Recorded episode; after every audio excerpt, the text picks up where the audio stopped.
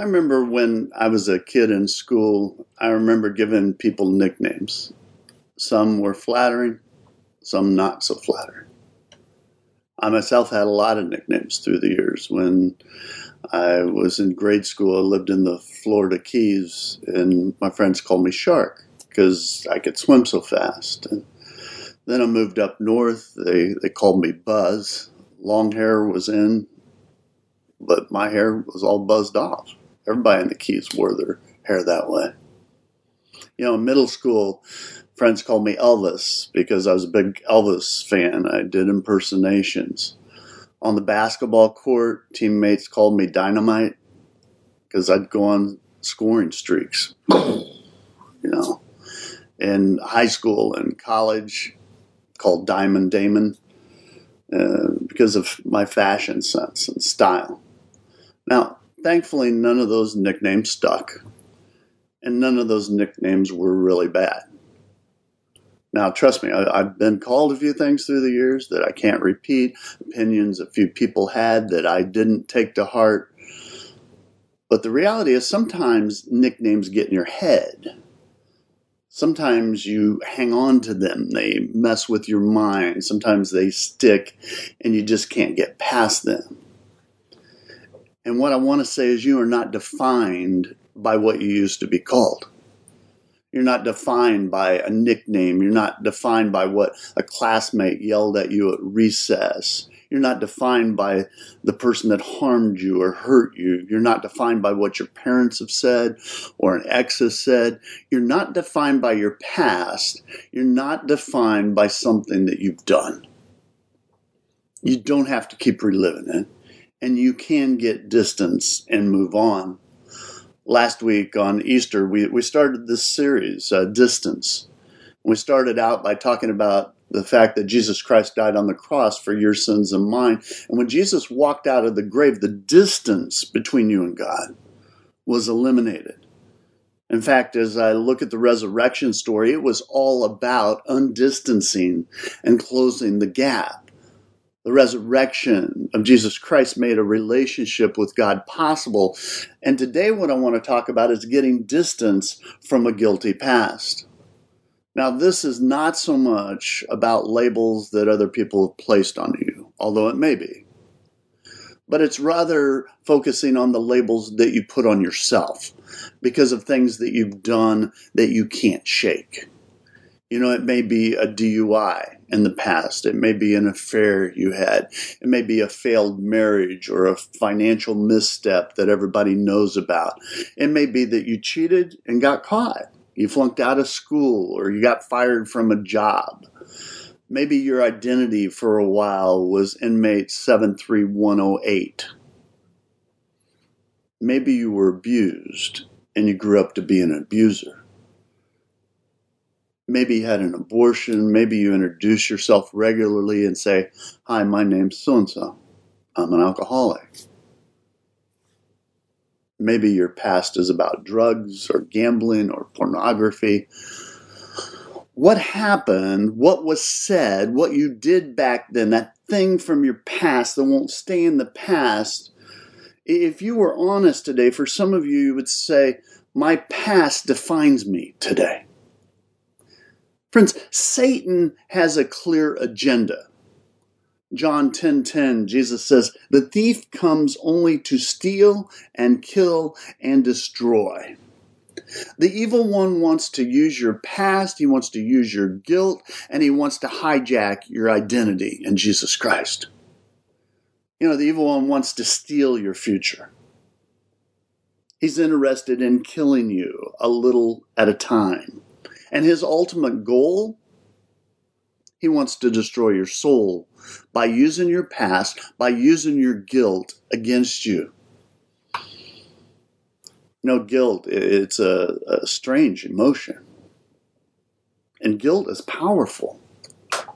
And guilt has both a negative and a, a positive aspect. On, on one hand, guilt is that feeling inside you, that whisper that says, I think, across the line. That wasn't right. Uh, that didn't feel right. See, in that case, guilt's a good thing. However, if you reach a point where you don't feel guilt, oh, watch out. That is a dangerous place to be. See, guilt can lead you to honesty and confession. Guilt can lead you to forgiveness. It can lead you to make better decisions in your life. Guilt can lead you to a better life. But unresolved guilt is another thing. See, guilt that, that's suppressed, that's pressed down, that's hidden is destructive. In Edgar Allan's story, The Telltale Heart, the main character in that story commits murder and is unable to escape the, the haunting guilt. He begins to hear the heartbeat of what he believes is the victim buried in the basement. He starts hearing the heart boom, boom, boom, boom, boom, boom. And he can't escape that pounding. And ultimately, that pounding sound starts driving him crazy. And what you find out is the heartbeat isn't the heartbeat of his victim, but it's his heartbeat. That's a little bit like what unresolved guilt looks like. In the Old Testament, King David had unresolved guilt. The, the past was pounding in his chest. It kept chasing him. He could not get any distance from it. And it would continue. It would continue haunting him until he dealt with what he had done, until he was willing to face the truth and the consequences of his actions. You know, David had had an affair with a married woman named Bathsheba. He tried to cover it up by sending her husband to the front lines. I mean, he basically was trying to murder him. David was attempting to get some distance from his guilt, but it didn't work. Psalms 51, 3 through 4, he says, I know about my sins. I cannot forget my terrible guilt. He's talking to God here. He says, You are really the one I've sinned against. I've disobeyed you and I've done wrong. See, his past, his guilt, it's chasing him, it's pursuing him. And then he acknowledges his sin. He, he starts confessing, I, have done wrong. I disobeyed you, God. I've sinned. And a few verses later, ver, verse 6, he says, And yes, you want truth in the most hidden places. You teach me wisdom in the most secret space. Friends, secret sin cannot exist with inner peace. Unconfessed sin, it, creates space and it makes peace something very, very distant.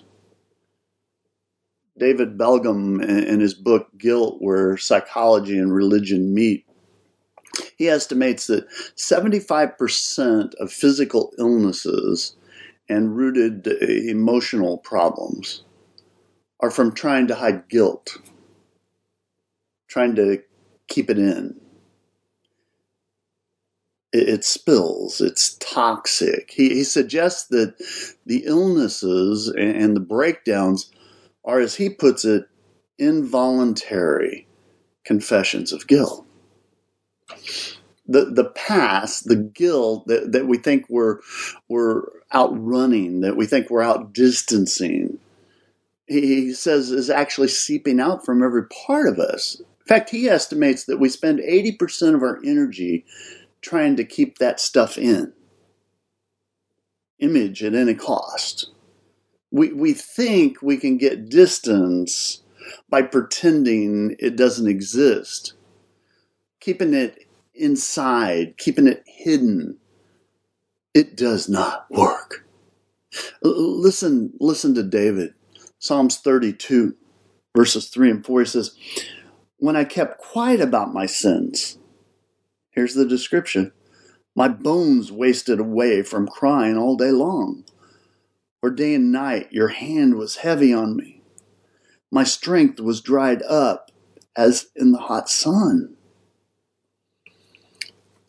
See, guilt, guilt's a good thing.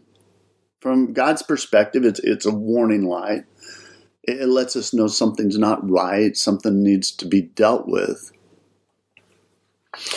But guilt in the hands of the evil one, it is a weapon to destroy.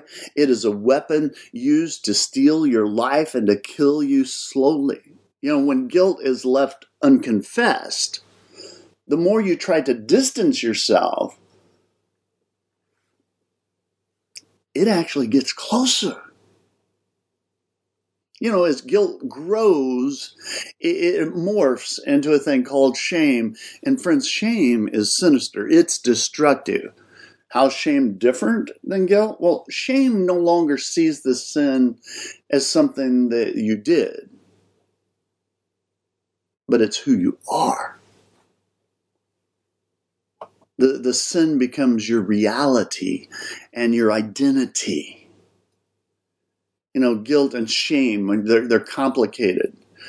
You know, sometimes people carry shame when they didn't do anything wrong.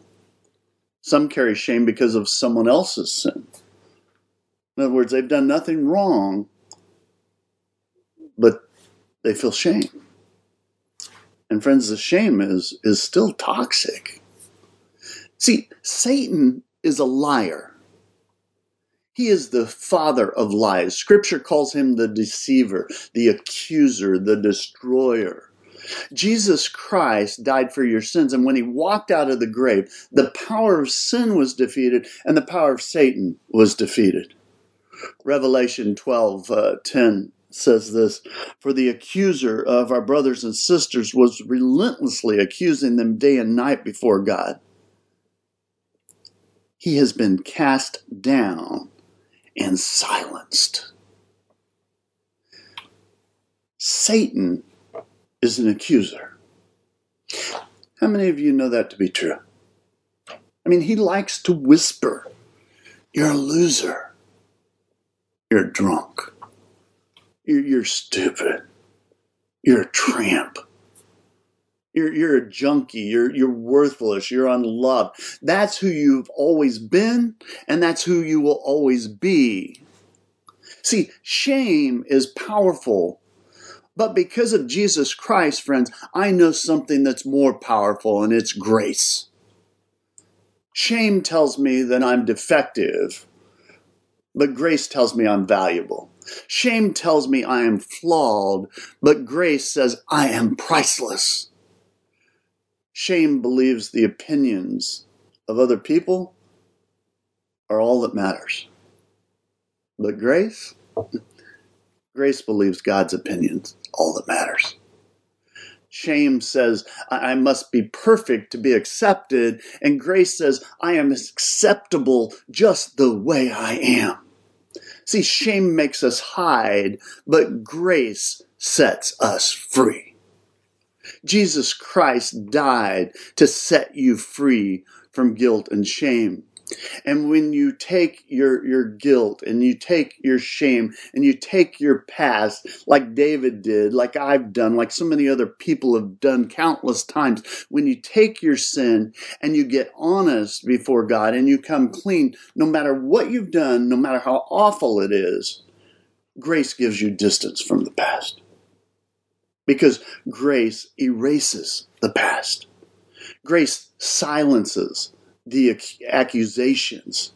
Grace helps you reclaim your identity in Jesus Christ. 1 John 1 1 9 says, If we confess our sins, he who is faithful and just will forgive our sins and cleanse us from all unrighteousness.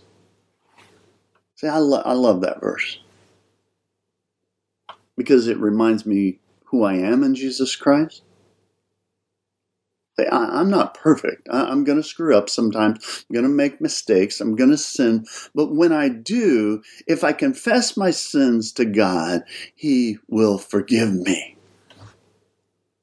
So when you make mistakes, when you sin, be honest with God, confess it, own it. God will forgive you. You will get distance from your past. I mean, how much distance? Well, Micah 7 19 says, Once again you will have compassion on us, You will trample our sins under your feet and throw them into the depths of the ocean. You want distance from your past? You want distance from the guilt, the shame? You come to God and admit your mistake. Confess your sin. God will have compassion on you, and God will throw your sins in the deep, deep ocean. See, that, that's distance. Paul says it this way Romans 8 1.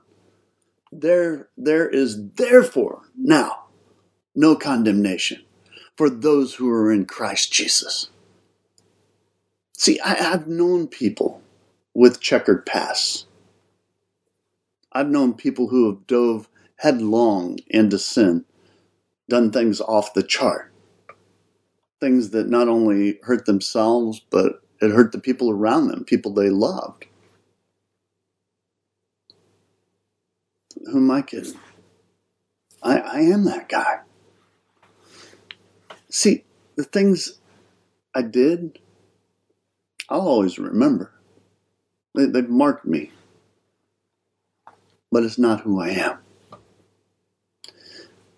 God will use it to, to, to grow me. God will use it so that I can help other people. But because of Jesus Christ, I've been set free. Here, watch, watch this video with me.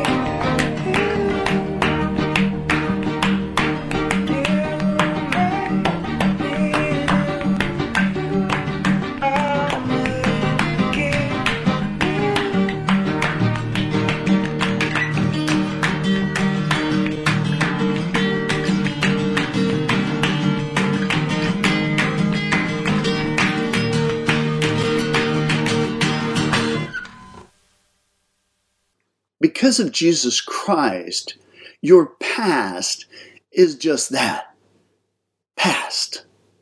Because of Jesus Christ, your, your past, your guilt is powerless. Because of Jesus Christ, you have been set free. You're a new creation.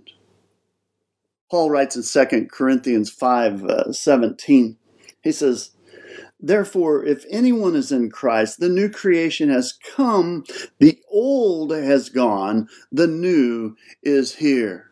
A transaction's taken place. You were bought with a price. You have a new identity. You are a child of God. You're a new creation. The old is gone, the new is here. And I know, I know it's difficult to get distance from the past sometimes because the old ways, the old patterns, they replay easily. The mind has to catch up with the new reality. In other words, when your, your mind races to all the garbage from the past, you have to shift and remember who you are in Jesus Christ. You are forgiven. You are washed clean. You are accepted. You are loved by God. Your past was nailed to the cross. Your past is just that. It's your past. It is a new day. You're a new creation and you have a new way of thinking and you have to work on it and develop it. Paul writes in Romans 12, 2. It says, do not be conformed to this world. In other words, don't fall into the old patterns, the old thinking, the old things that used to define you. Throw them out. It's a new day, new identity. He says, be transformed by the renewing of your mind so that you may discern what is the will of God, what is good and acceptable and perfect. So, how do you renew your mind? Well, by pursuing God and His truths. How do you do that? Well, by spending time in God's Word each day. By, by praying and, and talking to God and seeking God, by, by worshiping God and, and song. You know, all these things, they renew your mind. They remind you who you are in Jesus Christ. They remind you who God is. Friends, you are a new creation. God declared it. But you have to accept it. You have to receive it. It's all based in a relationship with Jesus Christ. Some of you need to take that step and make Jesus Christ your Savior and Lord today. You just say, God, I believe you sent your son to die for me. And I want him as my Savior and Lord, and I'm going to follow you. And for those of you that have taken that step, you got to remember what he did. You are a new creation. God declared it. And you can get distance from your past. We'll close with Psalms 103, 11, and 12. This be a great verse to memorize, to meditate on, to put in your heart th- this week. Psalmist writes, it says, How great is God's love for all who worship him, greater than the distance between heaven and earth. How far has the Lord taken our sins from us? Farther than the distance from east to west. Let's bow in a word of prayer. Our holy God, God, we praise you. You have put significant distance between us and our past. God, we are not what we've done. We are who we are because of your great love because of your son willingness to give up his life for us. And God, I pray the same power that brought Jesus out of the grave. That we would hold on to that power. And that we would live in response to your, your amazing love. That power be displayed in what we say, what we do. God, that we would not be held back by our past. We would not be beat down by our guilt and shame. But that we would live a new way, with new minds. That we would live as a new creation, that we would live as your children in this world, that we'd be a bright light to a lost world. God, we thank you for this day. May we take hold of every opportunity you give us. May we please you with what we say and do. We pray all these things in your precious Son's name. Amen. Have a great day. See you next week.